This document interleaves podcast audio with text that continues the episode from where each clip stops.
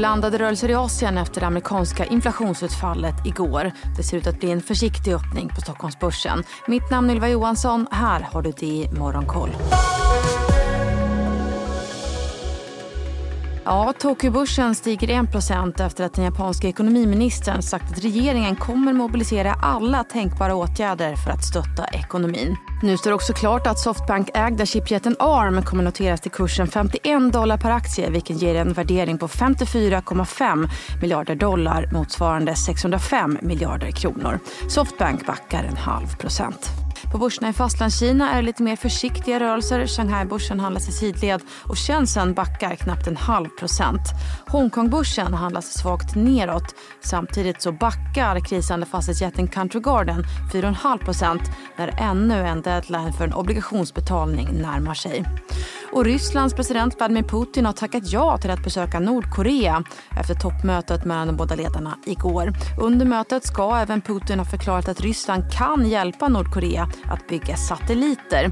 Och enligt Kim Jong-Un så har relationerna med Ryssland högsta prioritet. Och det var försiktiga rörelser på Wall Street igår. Breda S&P 500 steg 0,1% och tekniktunga Nasdaq steg 0,3% samtidigt som marknaden försökte smälta det blandade utfallet i den amerikanska inflationsstatistiken där månadsutfallet för kärninflationen var starkare än väntat men i linje med förväntan på 4,3% i årstakt. Utfallet förstärkte ändå marknadens förväntningar om att Fed kommer att pausa räntehöjningarna vid nästa veckas möte. Det är små rörelser i de amerikanska långräntorna efter beskedet. Tvååringen har dock backat några punkter och står återigen strax under 5% Tioåringen backar även den och noteras i 4,23. Samtidigt försvagas dollarn något mot euron. Flygsektorn backade på bred front efter att American Airlines, som är den senaste i en rad av flygbolag som sänker sina prognoser för det tredje kvartalet med hänvisning till bland annat högre bränslekostnader. American Airlines föll nästan 6% Även kinesiska elbilstillverkare föll på beskedet att EU-kommissionen inleder en särskild granskning av kinesiska statsstöd till biltillverkare. Xpeng var ner 3% och Nio backade nästan 5% Igår samtalade också senatorn Chuck Schumer med ledarna för fem av de tio största bolagen i USA där bland annat Teslas Elon Musk och Metas Mark Zuckerberg ska ha deltagit om framtiden för AI. Samtidigt backade Apple 1 efter att Kina varnat för säkerhetsproblem med iPhones. Så till Sverige där vi kan rapportera att Ilja Batljan gjorde en stor affär med sig själv. SBB-grundarens ägarbolag Ilja Batljan Invest ökade under det andra kvartalet sitt innehav i SBB genom en transaktion med Ilja Batljan privat, skriver Svenska Dagbladet. Enligt tidningen var transaktionen värd 220 miljoner kronor. Och transplantationsbolaget Exvivo vill ta in 440 miljoner i en riktad emission. Pengar som bland annat ska användas i förberedelser inför kliniska prövningen i USA för bolagets hjärtpreservatorteknologi.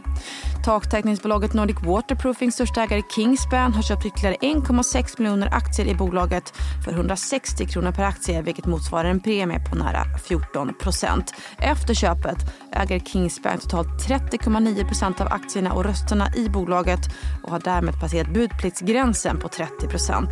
Kingspan meddelar att man har för avsikt att inom fyra veckor göra ett budpliktserbjudande eh, för resten av aktierna i bolaget till samma pris på 160 kronor.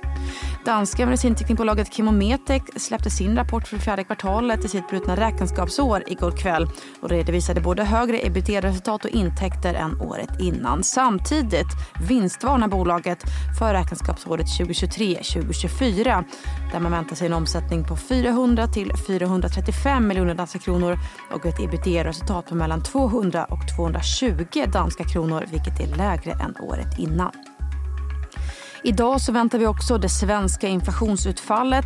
Svensk inflation har ju fallit tillbaka och väntas nu ta ett rejält skutt neråt i augusti. Framför allt så är det energipriserna som väntas ha sjunkit men även KPI för inflationen exklusive energi väntas ha fallit från 8% i juli till 6,9% i augusti. Samtidigt så har marknadens förväntningar på en räntehöjning från ECB i eftermiddag skruvats upp efter uppgifter om att centralbankens nya inflationsprognoser kommer visa att man väntar sig en inflation inflation på över 3 under 2024. Kvart i nio är det dags för Börsmorgon som numera också finns som podd. Den får ni inte missa. Mitt namn är Ylva Johansson. Du har lyssnat på DI Morgonkoll som är tillbaka igen imorgon.